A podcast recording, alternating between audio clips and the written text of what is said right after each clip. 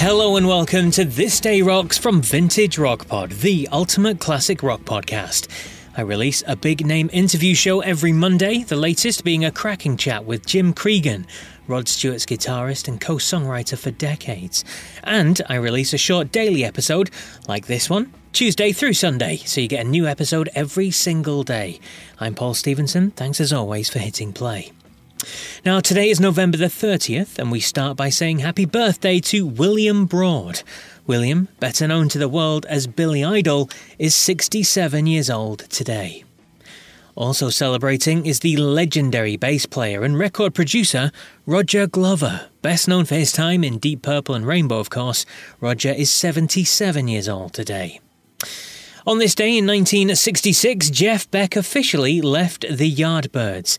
And if you want to hear more about that, then please check out my interview with Yardbirds legend Jim McCarty on episode forty-nine. He played with all three of those amazing guitarists in that band, Jeff Beck, Eric Clapton and Jimmy Page, of course. He tells some great stories about all those and the Yardbirds, of course, on episode forty-nine. So definitely give it a listen.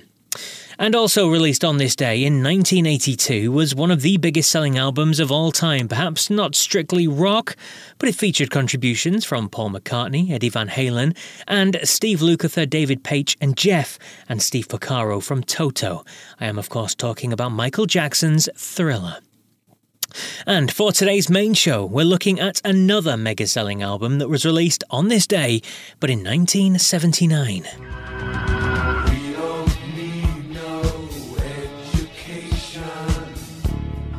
Yes, on this day in nineteen seventy-nine, Pink Floyd released their iconic album, The Wall. The powerful double album, concept album, has shifted over thirty million copies since its release and spawned the mega-hit single, Another Brick in the Wall Part two, which was number one in the U K. Now, with me today to talk about this release is friend of the show, Philip Waters from Pink Floyd Collectors. Towards the end of nineteen seventy-nine... Pink Floyd's highly ambitious double album, The Wall, dropped, followed by the single Another Brick in the Wall Part two.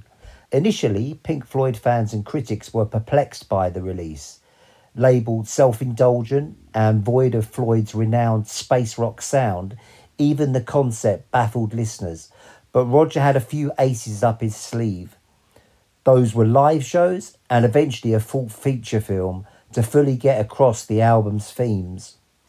The album also got an unexpected bump from the single Another Brick in the Wall Part two, which got a lot of radio play worldwide and secured a Christmas number one slot in the U K. The single was their first release in their home country since Point Me at the Sky back in nineteen sixty-eight. Critics and fans would soften over time, and The Wall is now considered a classic album alongside Dark Side of the Moon. The album currently holds the eighth place in best-selling albums of all time, and Roger Waters' live performances of the classic album between twenty ten and twenty thirteen grossed more than any other tour in history. And a big thanks to Philip there from Pink Floyd Collectors. Check them out on all the social media channels, please. He's always sharing some brilliant Pink Floyd memorabilia, which is fabulous to see. Just search for Pink Floyd Collectors. But that's it for November thirtieth. I'll be back tomorrow for the first day of December with more on this day rock goodness. But until then, take care.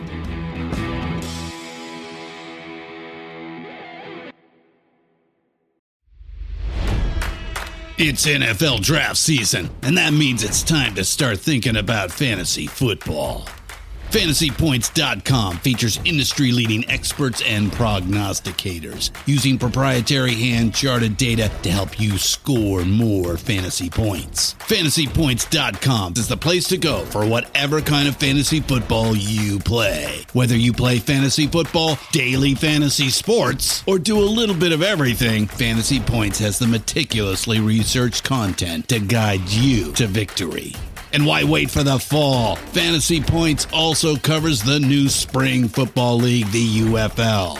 Join the guru, John Hansen, Scott Barrett, Joe Dolan, and other massive names in the fantasy football universe with an exclusive offer. Use code Pantheon for fifteen percent off any Fantasy Points package, including the all-in package, with access to every article, tool, and data nugget that Fantasy Points has to offer.